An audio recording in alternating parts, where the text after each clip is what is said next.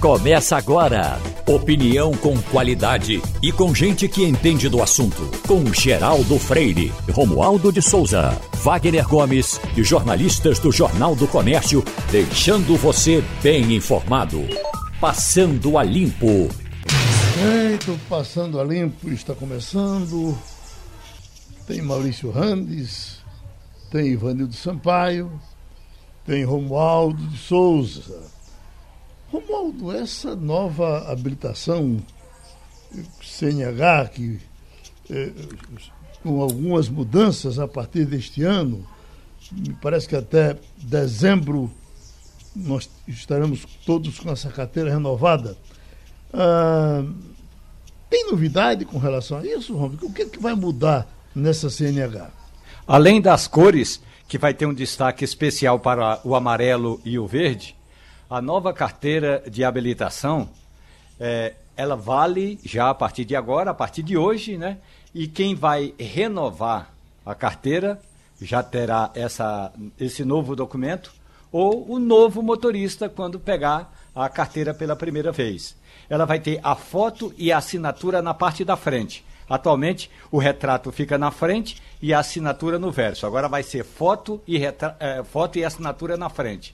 A outra questão é com relação à validade. Aliás, validade que já está em vigor. 10 anos para motoristas com até 50 anos, 5 anos de validade para quem tem de 51 a 69 anos e a cada 3 anos tem de ser renovada para quem tem 70 anos ou mais. Objetivo dessas mudanças: mais segurança e também um detalhe muito importante: a partir de agora, quando você renovar a carteira ou tirar a nova CNH, ela automaticamente vai ser também digitalizada. De novo, ela aquela CNH no papel não poderá ser plastificada. A ideia do Código de Trânsito é justamente para fazer anotação, mas eu, sinceramente, não conheço ninguém que tenha anotação na carteira. Mas a CNH não vai poder ser é, plastificada. Mas o importante é que você tenha ela é, digitalizada. Qualquer posto de saúde, qualquer posto é, de trânsito, Polícia Rodoviária Federal, Polícia Estadual, recebem a CNH digital sem qualquer problema, Geraldo. Uhum. Gostou, Ivanildo? Gostei. Até porque eu renovei a minha recentemente, tenho três anos de validade e já sou um homem idoso. Não sei se vou conseguir renovar mais uma vez. Portanto, eu tenho três anos para dirigir com a minha carteirinha na moda antiga, no modelo antigo. Por coincidência, Ivanildo, eu, eu estou renovando a minha hoje. Eu, eu vou fazer o exame de vista e para receber a carteira na próxima quinta-feira. Então, a essa altura, Romualdo, essa, essa minha nova carteira já é carteira de rico, não é verdade? E aproveite porque a fotografia vai ter um destaque especial. Dê um sorrisinho na hora de tirar o retrato. Esse sorrisinho agrada ao guarda, Geraldo. É. Eu, eu já tirei Sim. o retrato a essa altura. E não... eu, eu me lembro uma vez, uhum. eu estava perto de Governador Valadares, em Minas Gerais, a cidade que mais exporta brasileiros para os Estados Unidos. E lá tem um posto da Polícia Rodoviária Federal. E, Geraldo, quando eu parei, fui digitar o código para habilitar a CNH, que eu queria mostrar para o guarda que eu tenho uma CNH digitalizada, bonita, com um sorriso assim, de canto a canto, mas aí o guarda olhou a foto e falou assim: foi justamente no momento em que bateu o vento e o seu cabelo deu uma levantada. Eu olhei para o guarda e perguntei: o senhor é barbeiro? Aí fomos embora, Geraldo. Uhum. O, uh, Ivanildo, essa informação que veio agora de Arco Verde, a Câmara de Vereadores aumenta o salário do prefeito para 27 mil reais por mês. 27 mil reais para um prefeito de Arco Verde, vamos dizer, pesqueira, cidade qualquer do interior. É muito dinheiro, se, se levando em conta de que o prefeito não tem nenhuma outra despesa, quer dizer. Uh, uh, acho que até a comida dele vai pela mordomia, ele tem gasolina, ele tem carro. Não é um. É, é um senhor salário, concorda? É um desrespeito à, sociedade, Geraldo. Isso é um crime. É um crime político, crime é, moral. Enfim, são, mas a, a, maioria dos nossos prefeitos tem esse comportamento.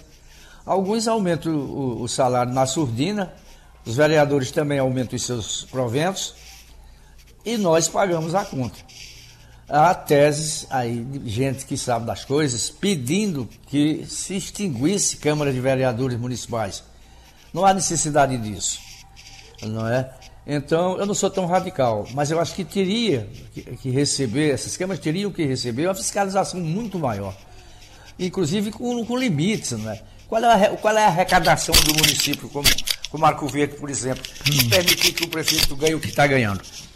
E, os, e, quando você reajusta o prefeito, reajusta automaticamente os vereadores. E nós todos pagamos a conta. E de acordo, uh, Romualdo, com a informação passada por Nildo Lucena, bate inclusive salários de prefeitos de algumas capitais. É, tem, aliás, uma recomendação da Frente Nacional de Prefeitos, que reúne as grandes cidades do país, que é exatamente isso, que, que haja uma distância. É, se há uma separação entre o salário do presidente da República e do governador, que também haja do governador para com os prefeitos. E mais ainda, a recomendação da Confederação Nacional de Municípios tem até uma recomendação, não é uma norma, é uma recomendação. É que é, é, essa, esse salário seja de acordo acordo com o tamanho da cidade, do município. É, uma cidade como. Uma cidade pequena, sem dar exemplo aqui, mas uma cidade pequena, o prefeito tem menos trabalho, menos deslocamento, eu não diria menos responsabilidade, mas menos deslocamentos do que uma cidade grande. Então, essa é uma das recomendações para cidades grandes feitas eh, pela, pela Frente Nacional de Prefeitos e a Confederação Nacional de Municípios também recomenda essa questão toda aí, não é, Geraldo? Entre o salário do presidente, do governador e também eh, dos prefeitos. Mas essa, é, esse provimento aí dessa verba, sempre, como bem destacou Ivanildo, sempre leva junto, na mesma toada, o salário do vereador. Aí nem sempre o vereador é contra. Você veja que eh, nós estamos falando de Arco Verde, e um exemplo recente de Arco Verde, Ivanildo, foi do prefeito Zeca, que era médico, é médico, ele está aí ainda, eh, depois foi deputado, como deputado, o até pode confirmar, mas ele me parece que teve pouco destaque, mas como prefeito de Arco Verde, ele foi bom prefeito e ele trabalhava um expediente, ele era médico, um expediente era do consultório dele lá, normalmente, e o outro era na prefeitura. Fez uma, uma gestão importante, depois conseguiu se eleger deputado, não sei o que é, que é feito dele agora, mas, quer dizer, é o exemplo do, do, da, da mesma cidade. Zeca Cavalcante, uhum. eh, pelo menos quando ele era deputado federal, ele era do PTB. E era um desses parlamentares que apresentava muito projeto, muitos projetos, Geraldo, na área trabalhista. Então, é, era um parlamentar de destaque aqui em Brasília. Sim, ele apresentava vários projetos. Aliás, ele foi autor do projeto, se não me engano, em 2018. É, que trata exatamente de um dos biomas mais importantes que é o da Caatinga. Ele ao, apresentou o projeto que criou a, a lei de proteção à Caatinga. Então, só por isso, só por esse projeto de ambiental, o, o Zeca é, Cavalcante, que era do PTB, agora não sei mais, nunca mais tive contato com ele. É, ele foi um importante parlamentar, Geraldo. Agora, Romualdo, eu ontem acompanhei mais uma coletiva do ministro da Saúde, ele com auxiliares, naquela complicação, naquele vai e vem, naquele chove no molha, naquele diz uma coisa agora e diz outra depois. E sempre que pode, empurrando a, a, a, o castigo na, na, vacina, olha, porque nós temos que ter muito cuidado, e porque isso, cara, porque parece até que ele tá, vai ser uma, uma vacina de esticnina. Uh, e, e, eu fico pensando, Romualdo, é o, é o netinho dele quando ele volta lá na Paraíba, diz, mas vovô, que, que, tanto o senhor disse ali ninguém conseguiu entender nada? Porque o senhor vai lá, depois o senhor volta, diz, depois diz, diz. É, é, é uma coisa cansativa, inclusive, Romualdo. Geraldo, se você pegar, ainda está disponível se você pegar a consulta pública que foi feita pelo Ministério da Saúde, eu nem vou entrar nos gastos de quantos brasileiros vão ter de pagar por essa consulta pública, que até aqui, entre a consulta pública e a audiência que foi realizada anteontem, aqui na sede da Organização Pan-Americana de Saúde, gastou-se mais de 2 milhões de reais. Mas nem vou pegar essa, essa despesa. Essa é uma despesa importante, mas deve ficar por conta do Ministério Público, sob a responsabilidade do Ministério Público de averiguar. Mas as questões é que, de fato, faltou alguém para dizer, gente, isso aqui não tem sujeito, verbo e predicado. Isso aqui é um emaranhado de perguntas, como se fosse o Enem com direito à consulta, mas que a, o resultado não é necessariamente aquele que você é, acha que pode ser, porque tinha algumas questões que, era, que tinha tanta pegadinha que se você não se detivesse na pegadinha, iria dar uma resposta que era justamente a resposta que o ministro da Saúde queria. O ministro e o presidente da República, Jair Messias. Uh, deputado Maurício Randes, o ex-deputado, professor Maurício Randes, qual será o efeito colateral que vai ficar para essa nação que há muito tempo leva a vacina a sério, há muito tempo se dá muito bem vacinando o seu povo?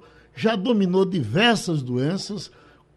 É, é, ainda hoje nós temos perto de 90% da população, mais de 90%, aceitando a, a, a, vacina, apesar disso. Mas que efeito colateral pode ficar para esse susto que o ministro da Saúde tenta colocar na cabeça das pessoas? Eu penso, viu, Geraldo, que o povo brasileiro deu uma demonstração salutar de amadurecimento nessa questão da vacina. Né? É um acúmulo é, de posições e de campanhas bem-sucedidas pelo Sistema Único de Saúde, pelo empenho dos seus profissionais. E acho que a sociedade brasileira hoje, o povo brasileiro, tem uma consciência de que a vacinação é essencial, não só para a Covid, como a influenza, como aquelas outras doenças que foram erradicadas. E aí eu acho que é, o negacionismo do presidente Bolsonaro e do ministro Queiroga Agora, nessa coisa de querer botar obstáculos à vacinação das crianças, isso não é levado a sério pela população, a população não vai segui-los, e eu penso, Geraldo, que não vai ficar assim tanta sequela, não, porque a, a pressão da sociedade fez com que o governo o Ministério da Saúde voltassem atrás com aquela exigência é, de que teria que ter um atestado, a burocratização de um médico para vacinar as crianças entre 5 e 11 anos, e, e tiveram que, que voltar atrás pela pressão da sociedade brasileira. Então, eu acho que a sociedade vai se vacinar. É uma pena porque atrasou essa burocracia, esse negacionismo do ministro Queiroga e do presidente. Atrasou, a atitude deles atrasou a vacinação, né? vai começar agora o dia 13 em alguns lugares, eu estava vendo hoje, São Paulo, por exemplo, vai começar dia 16. É uma pena porque atrasa a imunização das crianças e, portanto, a retenção do vírus. Uh, deputado, eu falei há pouco com Romualdo e com o Ivanildo sobre essa informação que vem de Arco Verde, que os vereadores aprovaram um aumento para o prefeito e o prefeito de Arco Verde passa a ganhar 27 mil reais. Veja que um salário de 27 mil reais numa cidade de interior, inclusive o, o repórter dava a informação, supera inclusive o salário de pelo menos quatro prefeituras de capitais. Isso não, não dá para botar uma ordem nesse negócio, não? Para que cada um não faça isso na, na perna e ganhe o que, que, o que, quiser ganhar na hora que quiser aumentar? É inominável, né? É, é, é a gente ficar indignado. A, a dificuldade financeira dos municípios e alguém, algum prefeito, porque isso é articulado com o prefeito, o vereador quando aumenta, né, Geraldo, o subsídio do prefeito, ele está aumentando o próprio subsídio dele, que geralmente é uma proporção do subsídio do prefeito. Isso é inominável. Eu acho que cabe uma ação civil pública para anular essa decisão da Câmara dos Vereadores. É inominável, é indignante uma medida dessa. Uhum. Por falar nisso, Romualdo, essas entidades que funcionavam tão bem, entravam com tantas ações, ela, Cláudio Abramo, Abamo, que comandava, que dava muitas entrevistas, inclusive, infelizmente morreu, parece que não teve substituto. Hoje, as entidades que trabalham em cima disso estão muito recuadas, não concorda? Geraldo, tem uma entidade aqui em Brasília chamada Contas Abertas, que, em geral, ela faz pesquisas para subsidiar eh, trabalhos de consulta sobre exatamente lei de responsabilidade fina, eh, fiscal, eh, lei de responsabilidade fiscal, ou essa questão da improbidade administrativa, que é quando um gestor público gasta o dinheiro mal e porcamente, que é o dinheiro do cidadão, do contribuinte.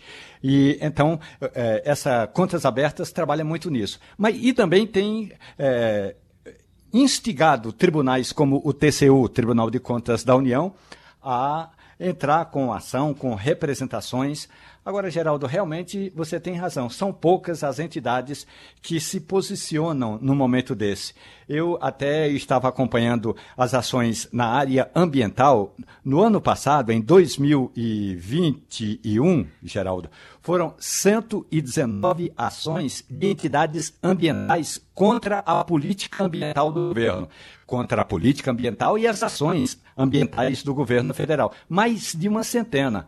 Já nessa área da, da questão administrativa, dos recursos públicos, aí realmente eh, as ações são menos, são menos e as entidades, eh, em quantidade, são ínfimas, bem pequenas mesmo, Geraldo. Concurso público é uma coisa muito importante. Nós temos concurseiros aí. Uh, permanentemente antenados e nós temos uma pessoa competente para falar desse tema, já por diversas vezes participou aqui da nossa programação, que é o professor Rodrigo Bezerra. Ele é professor eh, de língua portuguesa e se especializou em tratar dos concursos de um modo geral. Outra vez ele está aqui porque eu estava pegando, inclusive, professor, uma relação aqui dizendo que teremos uma retomada de concursos de uma forma impressionante, especialmente nos serviços públicos de um modo geral. O senhor confirma? Bom dia, Geraldo. Bom, Bom dia. dia, Romualdo. Né? Prazer estar aí falando com vocês mais uma vez, conversando sobre um tema bem interessante. É, sim, Geraldo, nós vamos ter mais uma vez uma retomada muito forte dos concursos públicos né? Tivemos uma retração em virtude, claro, de um processo de pandemia, né? Acho que os concursos ficaram mais ou menos retidos ali de final de 2019 até bem próximo, até agora. Ainda existem muitos órgãos que estão com receio de fazer concurso e fazer prova, haja vista a quantidade né, de, de varia, variações do, ou variantes do, do, do, vírus que vem por aí, ou que podem vir por aí. Então, ainda há muitos órgãos com receio, mas há, há uma boa notícia para os concurseiros. Né? A, a, a LOA, né, que é, que é o, o, o, orçamento da União, a lei orçamentária anual, prevê para este ano mais ou menos 80 mil vagas. Fala-se entre 70 e 80 mil vagas para concursos públicos, fora os concursos para temporários, como por exemplo o IBGE. Então, quem está pensando em fazer um concurso aí, de repente, de um nível mais tranquilo, com quase 200 mil vagas, pode pensar inclusive no IBGE que vem por aí. Então, é, nós temos sim um crescimento muito grande dos concursos, notadamente neste primeiro semestre de 2022. Muitos editais devem sair nesse 2022. Fala-se até que vai sair o edital do INSS, né? o último concurso foi em 2016, e está se esperando um concurso em nível nacional com muitas vagas. Então, quem gosta, quem está pensando em estudar, quem está pensando em se preparar para concurso público, né, pode aproveitar, porque 2022 e provavelmente 2023 vão ser dois anos muito bons para concursos públicos. Ivanildo Sampaio, na verdade o concurso público virou uma, uma briga de foice, não é? Veja bem, Geraldo, é, tem umas coisas dos concursos públicos que são mal explicadas. Eu gostaria que o professor Rodrigo desse uma certa luz para a gente. Por exemplo, é, o concurso público para é, um auditor fiscal da Receita, da Receita Federal, paga um salário inicial muito maior do que se paga a um médico para o Ministério da Saúde. Você pode dizer que a função do médico é desimportante, nem que o do Ministério, nem que o da Receita Federal também não é importante? É sim. Mas por que essa disparidade tão grande? Veja, é, eu já conversei com algumas pessoas a respeito disso, e, por exemplo, existem, claro, é, é não, não, não se descarta uma, um erro, digamos aí, de equiparação salarial pode ter acontecido. Mas, por exemplo, os cargos que são voltados muito grandes para auditoria, que lida com receita né, é, é, dos governos, que vai auditar governo, que vai auditar conta pública, eu não posso ter um, um auditor, eu não posso ter um técnico da receita ganhando um salário muito baixo. Então, por exemplo, um auditor, ele tem um salário, acho que o último salário do auditor, não sei se começa mais ou menos ali em 24, 20, 24 mil reais, né?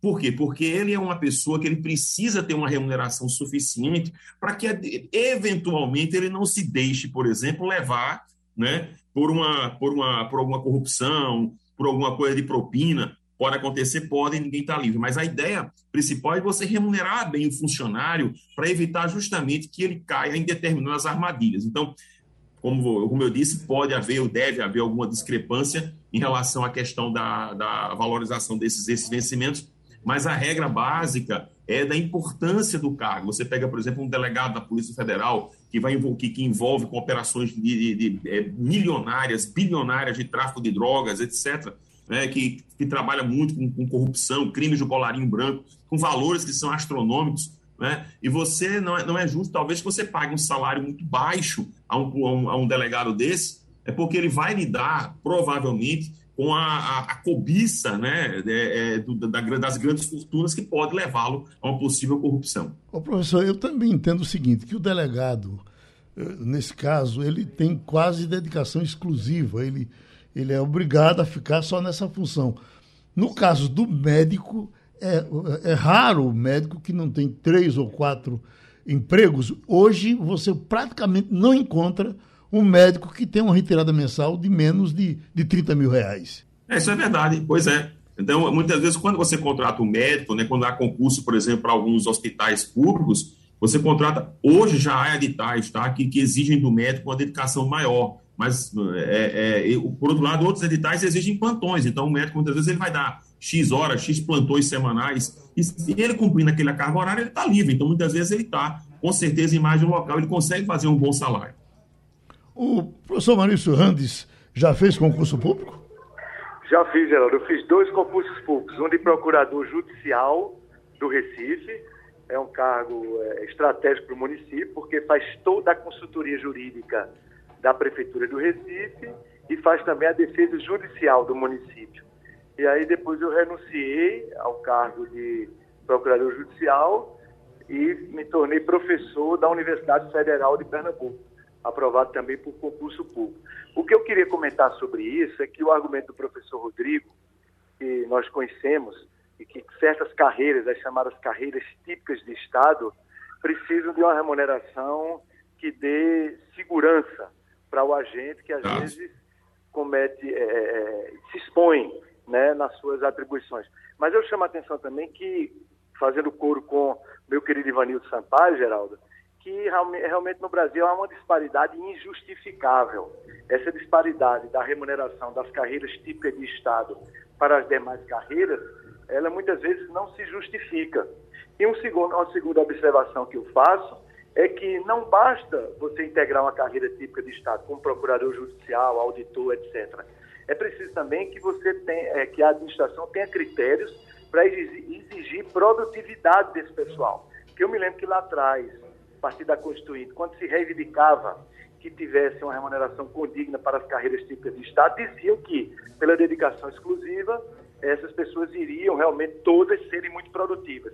Infelizmente, a verdade é que a gente sabe que tem muitos ocupantes de cargos das carreiras típicas de Estado que não se esforçam, é, que é, não são nem cobrados, que não prestam um bom serviço. Então, a sociedade brasileira, eu tenho certeza, o ouvinte da Rádio Jornal, ele, ouvindo esse debate, ele diz, eu quero saber quais são os dispositivos para cobrar que esse pessoal que faz concurso não fique acomodado na estabilidade prestando um mau serviço. Porque muitas vezes é, o cidadão, quando procura até ser atendido por profissionais das carreiras de Estado, nem sempre ele é bem atendido. Professor? Olha, isso é uma discussão que o professor Maurício colocou aí. Isso é uma discussão que dá para conversar muito, dá para falar muito, que é a, a questão que bate na chamada estabilidade do servidor. Né? Isso é uma coisa bem delicada quando se fala muito, porque é a, base da estabilidade, né, da garantia de estabilidade no, serviço público é justamente a questão da confiança, a questão do sigilo, a questão de ele não ser demitido por qualquer coisa, a questão da, é, da, da evitação da perseguição política. Né? A, o que se mostrou, e aí tem que se chamar é, várias pessoas do serviço público para falar, eu já participei de debates desse nível, e eles são bem acalorados, porque alguns são a favor, outros são contra, está aí a reforma administrativa que não deixa, não deixa é, é, é, mentir em relação a isso. Eu já participei de debates, então o que se mostrou, a concepção que a gente tem, às vezes, na visão externa, é de que essa estabilidade ao longo do tempo trouxe uma acomodação muito grande. Então, você vai a determinados órgãos públicos e você vê que não tem a preocupação, não tem a agilidade, muitas vezes, que muitas vezes você encontra na iniciativa privada. Né? Aí tem que se entender a razão de. É, por exemplo, eu, eu, sempre escutei muita reclamação sobre, às vezes, o INSS, mas hoje o INSS está com déficit de, de, de, funcionários absurdo. Tanto é que nós estamos à vista de um concurso público para o qual foram solicitadas 7.500 vagas. Vocês terem noção. Não acredito que o concurso venha com essa quantitativa de vagas, mas é, é, é, foi solicitado. Deve vir com mais ou menos entre 1.000 e 2.000, 2.500 vagas. Se vier mais, vai ser uma surpresa. Então, assim, é uma discussão longa, larga, né, que, que, que se faz. Eu, particularmente, é, acho que tem que ser revisto, concordo, professor, tem que ser revisto toda essa parte de estabilidade, né? É, outra coisa, não é verdade que o, o, servidor não pode ser demitido, porque se fala muito isso. Ao servidor, o cara passou no concurso, nunca vai ser demitido. Isso não é verdade.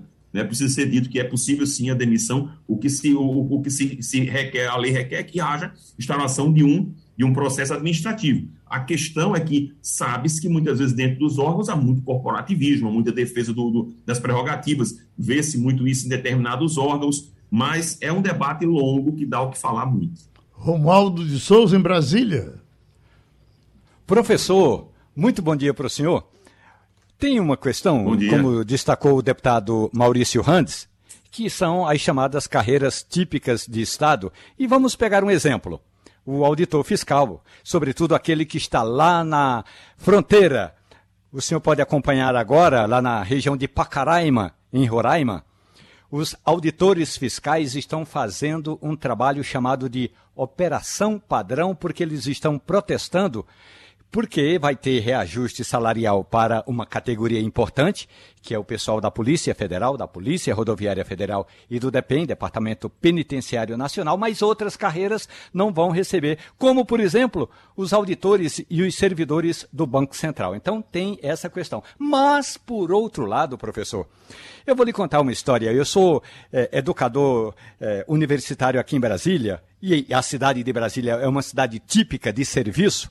Professor, se eu lhe contar que boa parte dos estudantes é, faz é, faculdade, não tanto pela profissão, professor, é para ter um canudo de terceiro grau e poder fazer um concurso, e isso, é, de certa forma, faz com que algumas importantes categorias profissionais e algumas profissões fiquem relegadas ao padrão que a gente sabe como é que é o padrão na iniciativa privada no Brasil hoje, professor. E estou me referindo a vencimentos a salários. Olha, Romualdo, isso é, isso é um problema até de economia, né? E de direcionamento econômico. A gente já, eu, eu me lembro, sou da, né, eu, eu, vivi as décadas de 80, as questões das questões econômicas da década de 80, de 90 e consequentes.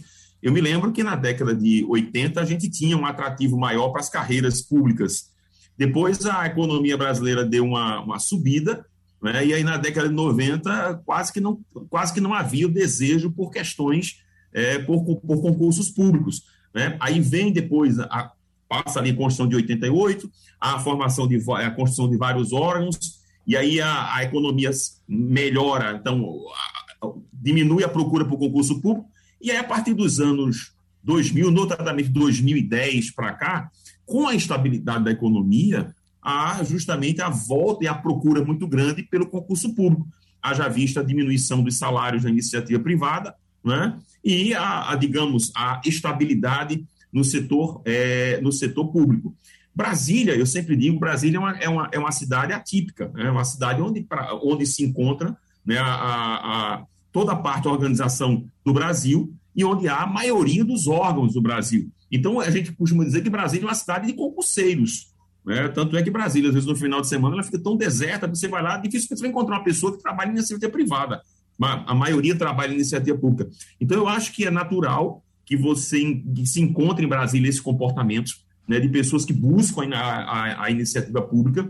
Acho que a, essa busca ela também acontece pelo momento econômico que se passa, pela insegurança que se passa né, é, é, no setor privado, né, com as mudanças tecnológicas, com a quantidade enorme de demissões que nós temos, né, com a própria pandemia que, né, que ceifou que, é, é, inúmeras empresas, eu vejo que há uma retomada natural e busca por essa questão do, do concurso público. Né? Em relação à questão que você comentou de salário, de, de, de, de auditor e o camarada está fazendo. Isso é, uma, é um movimento que eu diria até você comum no Brasil. Uma categoria de cima pede aumento, ou alguma categoria tem aumento, e todo mundo vai buscar a luta pela, pela paridade salarial. Aí isso é uma questão de reforma realmente administrativa. Ou se faz essa reforma, ou nós vamos continuar tendo esse, esse, esse comportamento. O professor, para a gente fechar, uh, o senhor também uh, orienta os advogados para a prova da OAB?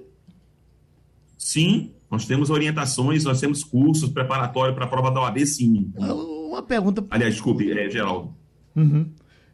Que... é, temos sim. É, é, hoje em dia, é com, digamos assim, com a grande profusão das faculdades de direito, né, muitas vezes sem tem tanta qualidade, é, o, o, aluno ele termina a graduação em direito e muitas vezes ele não está apto a, efetivamente a exercer um cargo da advocacia. A prova da OAB, e aí tem aquela discussão se é legítima, se não é legítima, tem projeto para tirar, tem projeto para não tirar, eu acho que não é esse o momento, mas a prova da OAB, ela busca justamente tentar colocar um filtro mínimo né, de exigência cognitiva para que esse aluno alcance, para que ele tenha esse nível de, de, de, conhecimento, para que ele consiga é, ir para o mercado de trabalho, é, é, é, defender um cliente, defender uma, uma, uma empresa quando, quando você não tem esse mínimo, você, você pode. Não, não vou comparar a, a medicina, claro, que se um, um, médico errar pode levar uma pessoa à morte, diferente de um advogado, mas o advogado pode dar um prejuízo absurdo né, numa empresa, a um cliente, etc. Então, busca-se com isso diminuir esse, é, é, digamos, essa falta de preparação do aluno. Em geral, os que não passam dizem que as provas são impossíveis.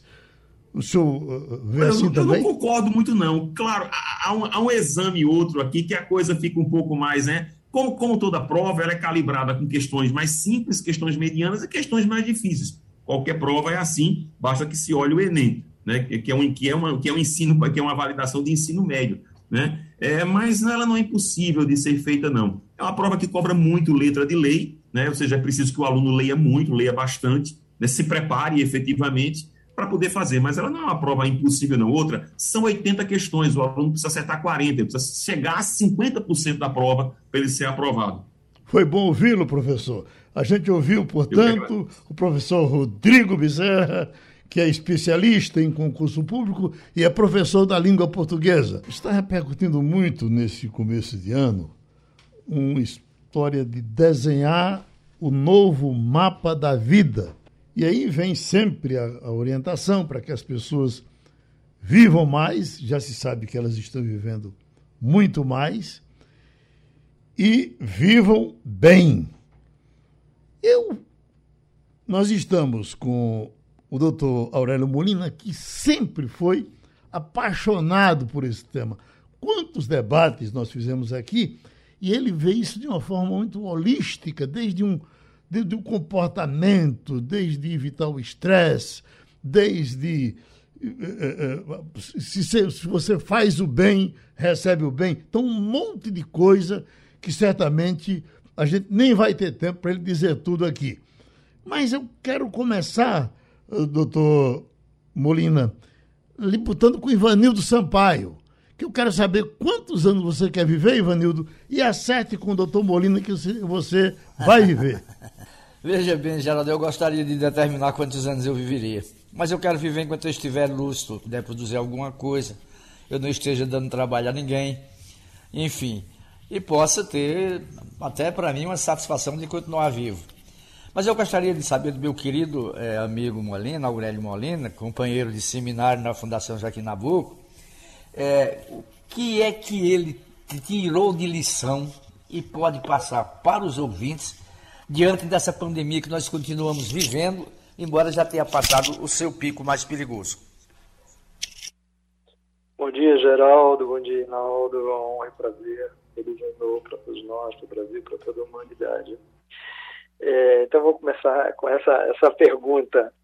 Veja, é, eu, eu fiquei muito triste porque a gente cometeu muitos erros. Eu não tenho dúvida nenhuma, particularmente o Brasil, porque a gente teve a, a oportunidade de ter um, um interregno entre o que estava acontecendo em outros países e o que vinha acontecendo no Brasil. Então a gente podia ter repetido os acertos e não ter repetido os erros. E a gente repetiu os erros. Eu acho que pelo menos um terço dessa população que faleceu ou que está sequelada poderia ter sido evitada com medidas corretas. É, vi assim que a gente precisa, aqueles que militam na área da ciência, precisam arrumar uma maneira de se comunicar melhor com a população, porque a gente viu que com a, com a desinformação, por exemplo, no caso das vacinas, né? As vacinas, claro que toda intervenção em saúde tem riscos. Não há nenhuma intervenção em saúde que não tem risco. O que você tem que fazer é balancear risco, custo e benefício.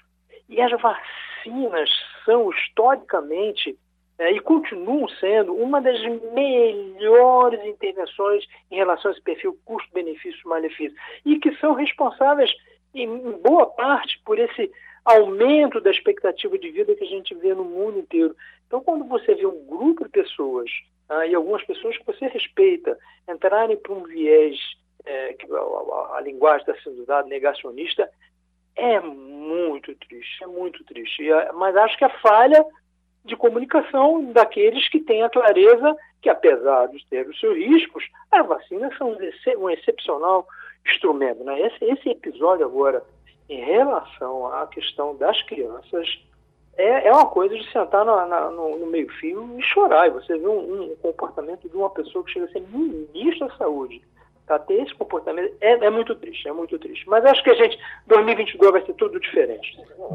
para mostrar que o senhor está entre amigos, lá vem Maurício Randes. Oba! Bom dia, Aurélio Molina, meu querido amigo. Bom dia, meu irmão. Eu tenho uma pergunta para tu, Aurélio, que é assim, ó.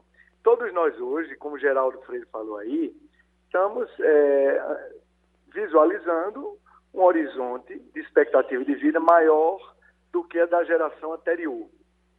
E aí, Vanildo Sampaio disse muito corretamente, todo mundo quer viver muito, mas desde que seja com qualidade, ainda que não seja a qualidade dos 20 anos. Né? A gente sabe se adaptar a limitações que os anos vão nos trazendo.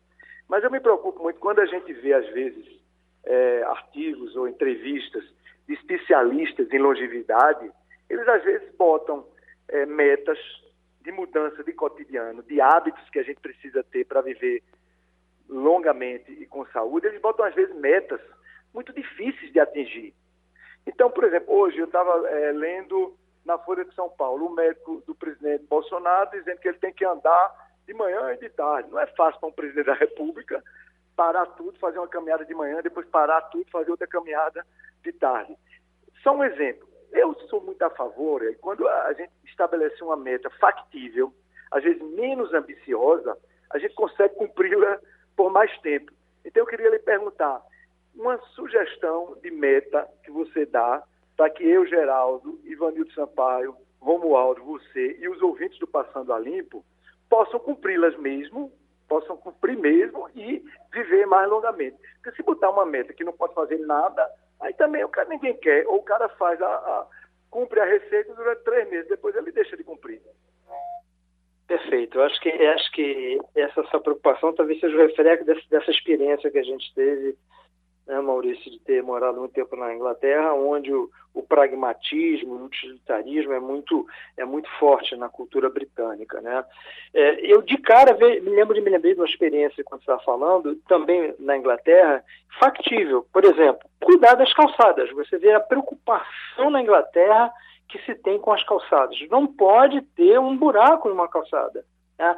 Dentro de casa também a preocupação para você evitar quedas dentro de casa, que é uma das causas de, de, de, mortalidade do idoso ou de uma queda na qualidade de vida do idoso, se ele tem fraturas na coluna, fratura na coxa femoral. Né? Então você tem, tem metas factíveis. A outra, outra que me ocorre rapidamente é em relação à vacina.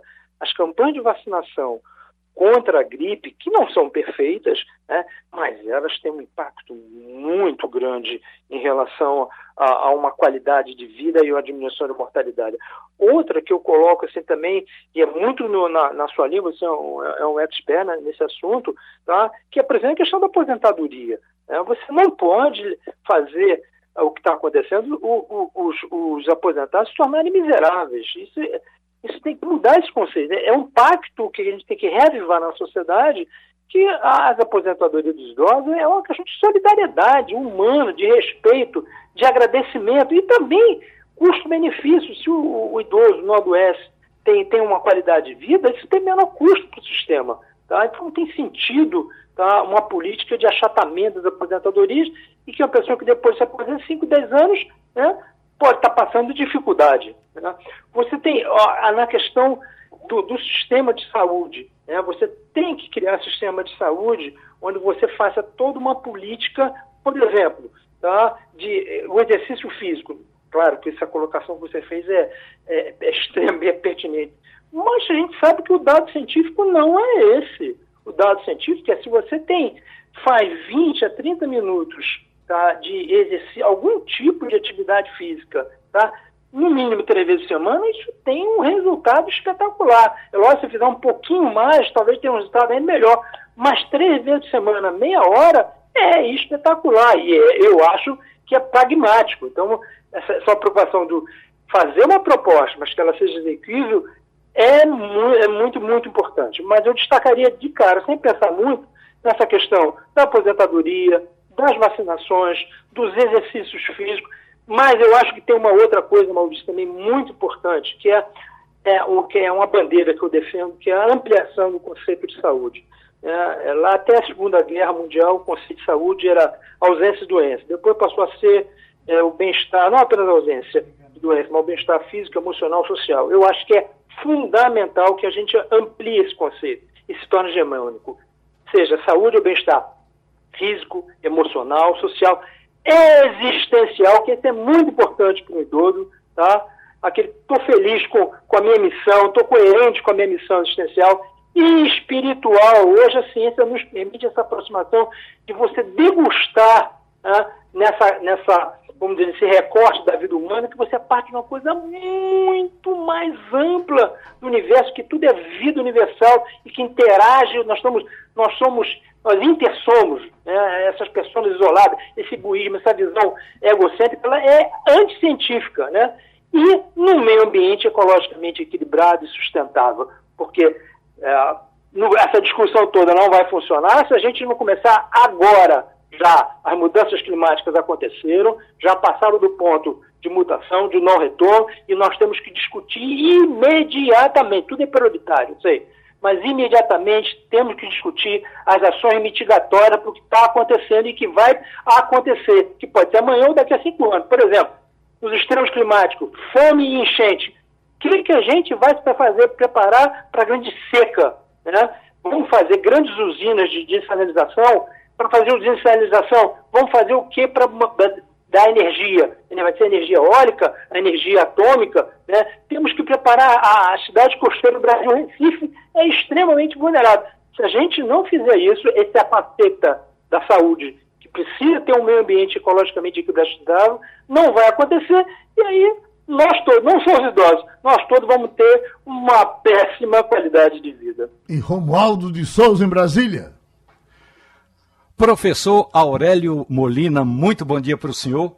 Bom dia, Espiritualidade, boa alimentação, exercícios físicos, menos rancor, mais generosidade e um amor intenso, professor, daqueles de dar uma sacudida na vida.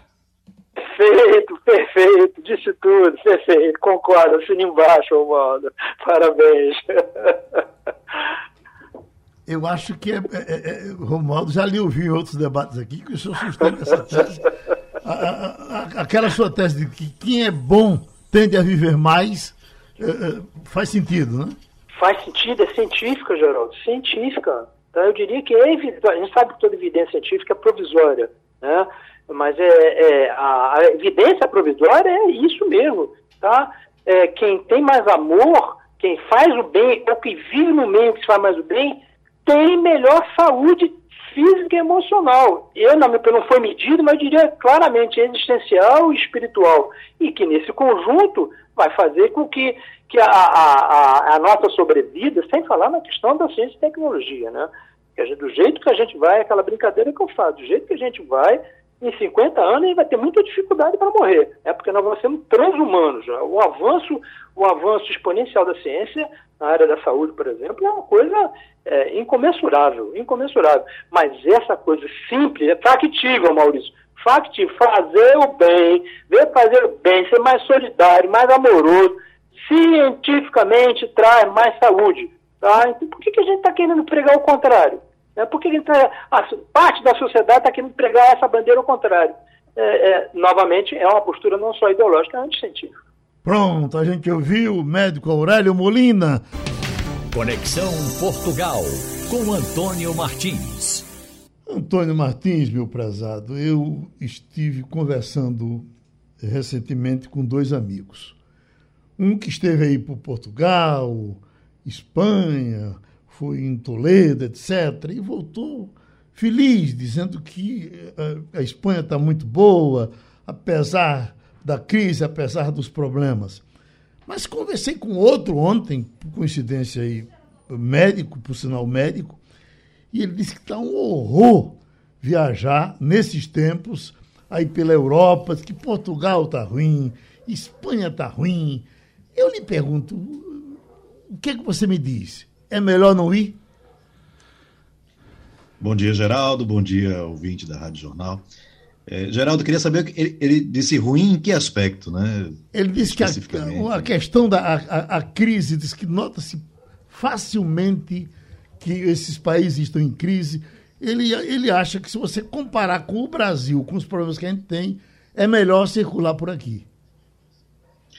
É, eu não tenho sentido muito isso não aqui, pelo menos em Lisboa, né? Eu não tenho percebido essa crise tão grande. Eu, eu percebo, houve já um momento muito pior, né? Onde que as, os bares fecharam, os restaurantes, os lugares estavam fechados mesmo por conta das restrições, porque as pessoas não estavam na rua.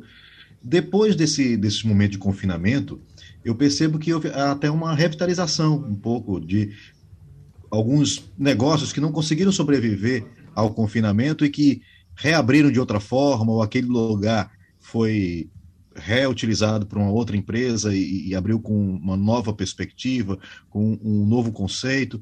Então, eu, eu não, não sinto muito essa questão. Eu acho que o problema de viajar hoje para cá é que é tudo uma incógnita, desde que, desde que começou essa epidemia. Que é o quê? Você pode ficar, de repente, em quarentena, de repente pode fechar o espaço aéreo, é, é, a exigência dos testes, que ainda é muito complicado. Eu estava vendo que esta semana o aeroporto de Lisboa estava com filas enormes de pessoas tendo que fazer o teste de última hora para poder embarcar e as filas na farmácia onde fazia esse teste, ou eu no centro também de fazer esse teste, estava absurda e o governo pedindo às pessoas para que fizessem o teste antes de chegar no aeroporto, porque estava impraticável fazer no aeroporto. Então, essas coisas é que eu acho que atrapalham cada vez mais a viagem, né? Agora, bem, eu não sei por onde exatamente o seu amigo andou, né? O que foi que ele percebeu, o que foi que ele viu. É, no interior, eu não sei como é que está a situação, porque não tenho ido há um bom tempo. É uma, é uma, é uma análise muito do ponto de vista é, ocular mesmo, de você chegar, olhar, perceber, comparar com o que você tinha visto antes, porque as estatísticas e os números não dizem na, na, necessariamente isso, e a minha experiência aqui em Lisboa também não tem mostrado muito isso, não. Uhum. Maurício Randes, um grande viajador. Eu acho assim, Portugal, é, nunca mais fui, né, desde a pandemia, Antônio Martins está lá, mas Portugal está dando alguns exemplos ao mundo, né? Está dando exemplo de crescimento econômico, com inclusão social, é, sobre fazer, né, Geraldo, uma conciliação que eles chamam lá girigonça, ou seja, partidos de posições ideológicas diferentes participando de uma grande aliança para desenvolver o país. E não é à toa que a juventude brasileira, todo mundo que puder no Brasil, que puder ir para Portugal, está querendo ir para Portugal. Tenho certeza que o ouvinte do Passando a Limpo e da Rádio Jornal, se pudesse ir para Portugal, iria. Então, acho que prevalece essa incerteza. Aqui no Brasil, a gente tem muito mais incerteza ainda.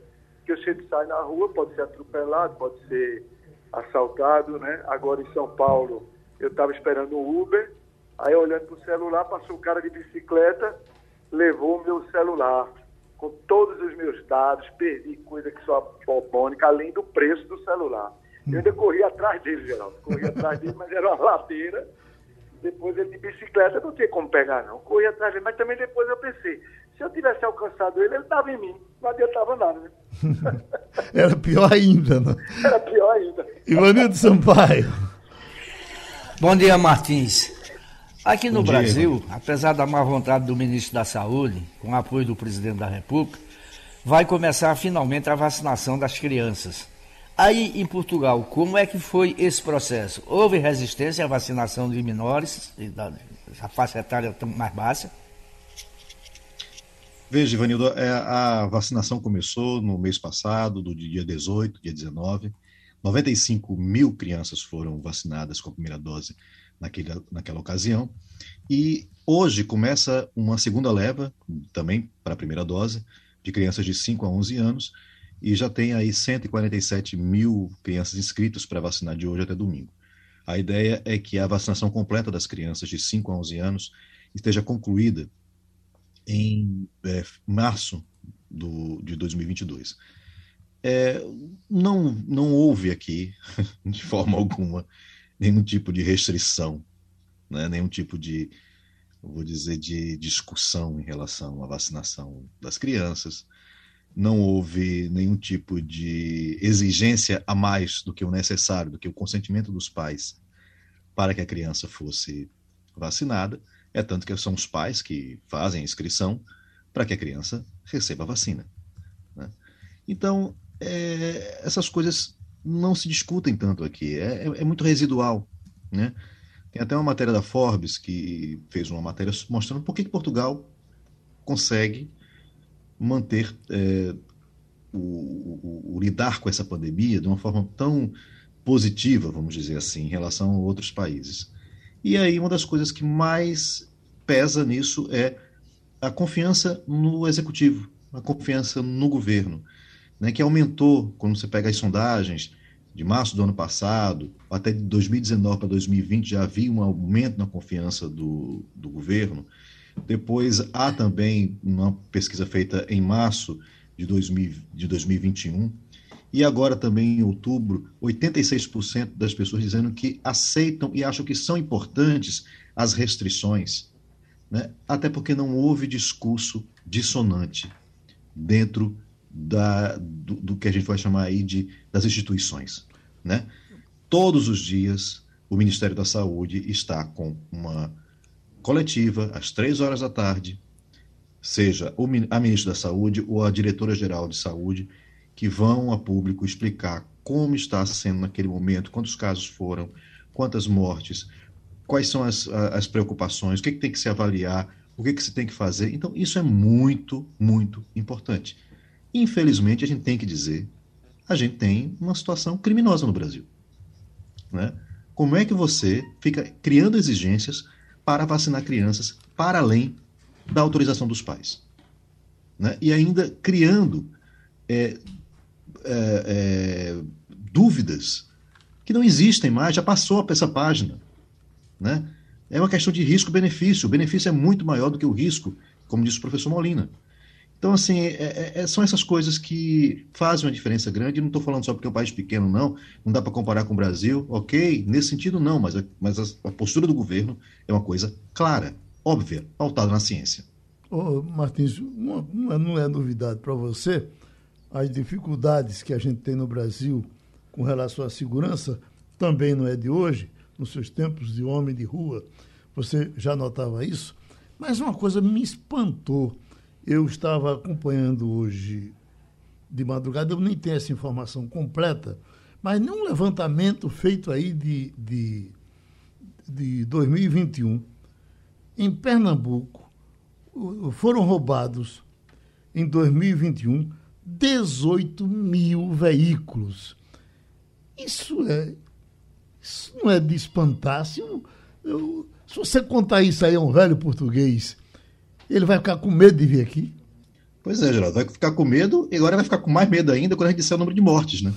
De pessoas, uhum. né? Por assaltos, por, por violência doméstica, por bala perdida, né? Porque ah, se um português for para o Brasil, o mais que a gente vai fazer é alugar um carro, né? Se for passear. Uhum. Mas a vida dele vai estar ali no, no, na linha de tiro, né? Uhum. Como aconteceu aí com, com, com o, o, o professor Rendes, né? Que estava em São Paulo e teve o seu, o seu celular roubado e tem que ficar parado. Quer dizer, já tentou correr, mas tem que ficar parado porque não sabe o que vai acontecer. E provavelmente o que aconteceria seria muito mais trágico. Sim. Né? Então, assim, é, é, essa questão da violência, agora já chega muito aqui essa violência. Né? Eu estou dizendo assim, chega a violência que está no Brasil, essa, esse conhecimento sobre a violência no Brasil, chega muito aqui a Portugal. Uhum. Até porque algumas emissoras portuguesas, como eu tenho que é, nomear exatamente, por exemplo, a Record. A Record aqui é, é, é, muito, é muito vista e passa todos esses programas policiais que passam no Brasil, tipo Balanço Geral, tudo. Então, isso tudo aparece com muita frequência aqui. As novelas brasileiras são muito consumidas e as novelas também mostram muito esse clima de, de medo, né? As, as, as, como é que eu vou dizer, as restrições que nós nos impomos enquanto cidadão brasileiro em relação à violência, que a gente banaliza, acha normal não poder usar um celular na rua, não poder é, conversar agora na, na, calçada de casa, né? É, esse medo, essa tensão existente. Agora, isso, enfim, é, um, é também um, um, preço que se paga por um abandono da população no geral. Uhum. Né? Enfim, é, tem muitas causas por trás disso e que, é, enfim, inclusive que vão atuar também num outro assunto que vocês estavam conversando mais cedo, agora aqui no Passando a Limpo, que era a relação à questão do envelhecimento. Né? Uma das coisas que acontece também no Brasil, que eu, eu, quando eu comparo com a situação aqui em Portugal, eu vejo isso muito claramente, é que quando as pessoas se aposentam e ficam um pouco mais velhas, elas deixam de estar nas ruas aí no Brasil.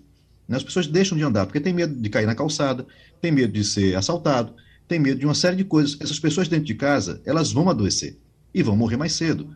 Né? A gente isola os idosos. E aqui, até porque a, a, população é envelhecida já, tem muita gente idosa, eu vejo muitos velhos nas ruas, muitos velhos nos cafés. Essa questão de fazer 15 minutos de exercício por dia, 30 minutos, as pessoas já fazem de alguma maneira, porque elas moram sozinhas, pessoas de 80 e tantos anos morando sozinhas e fazendo suas compras e fazendo suas coisas. Né? Então, de alguma maneira, elas estão ativas. E, e isso também impacta, inclusive, na qualidade de vida e no, na, na, na na expectativa de vida dessas pessoas. Né? Então, quando a gente junta tudo, violência, falta de estrutura é, de saneamento e de estrutura é, viária, de calçadas e tudo, e, a, e, e enfim, e falta de cuidado de uma forma geral, então a gente tem uma, um barril de pólvoros aí no Brasil complicado. Romualdo de Souza. Antônio Martins, muito boa tarde para você. Olha só, a polícia da Áustria investiga tráfico de certificado de vacinação falso. Só o, o, o, o tenista, o tenista sérvio Novak Djokovic poderia ter comprado um certificado falso desse para entrar na Austrália. Uh, Martins? Pois é, Romualdo. Olha, esses países que têm uma, um discurso anti-vacina muito forte, né? Pautado por uma extrema-direita que não é local da Áustria nem da Alemanha, ela é internacional, ela tem o mesmo discurso, ela tem os mesmos, os mesmos, as mesmas estratégias e que chegam também no Brasil, né? É, isso é muito complicado. Graças a Deus não chegou aqui em Portugal, é muito residual aqui essa situação. Mas é o que acontece na, na, na Áustria. Eram pessoas que o, o, Ministério do Interior resolveu abrir essa investigação, fez busca e apreensão, tem aí pelo menos 22 suspeitos, pessoas que tinham como ligação essa questão anti-vacina. E elas tinham certificados falsos, é, documentação falsa, tudo isso para poder emitir certificados de pessoas que não tinham efetivamente se vacinado. Acontece também na França, a França também, também teve que prender algumas pessoas, é o caso de uma mulher que chegou aí para o hospital, foi, morreu de Covid, mas negou até o último momento que não tivesse tomado vacina, sempre dizendo que tinha tomado vacina, até que o marido dela disse, não, ela comprou um, um certificado de vacinação, ela não queria se vacinar e comprou um certificado de vacinação. E ela acabou morrendo no hospital porque os médicos não conseguiram nem nem atendê-la adequadamente é, de acordo com o estado dela, porque se, se soubesse que ela, está, que ela não estava vacinada, teriam feito outros procedimentos. Como achavam que ela estava vacinada porque ela não dizia que, que tinha comprado, tinha medo também das consequências jurídicas disso, mas ela até o último momento garantiu que tinha sido vacinada realmente, o procedimento foi outro, infelizmente ela acabou falecendo, deixando filho, marido, aquela coisa toda. Então, assim, é muito complicado isso. Na Alemanha também tem casos desse tipo. Então, Alemanha, Áustria, França, países onde há um, um, movimento de extrema-direita muito forte, essas coisas têm acontecido e a gente tem que ter cuidado para que isso não se espalhe cada vez mais. Fechamos por hoje a nossa conexão Europa, especialmente de Portugal. Falou Antônio Martins e terminou o Passando a Limpo. Você ouviu opinião com qualidade e com gente que entende do assunto. Passando a Limpo.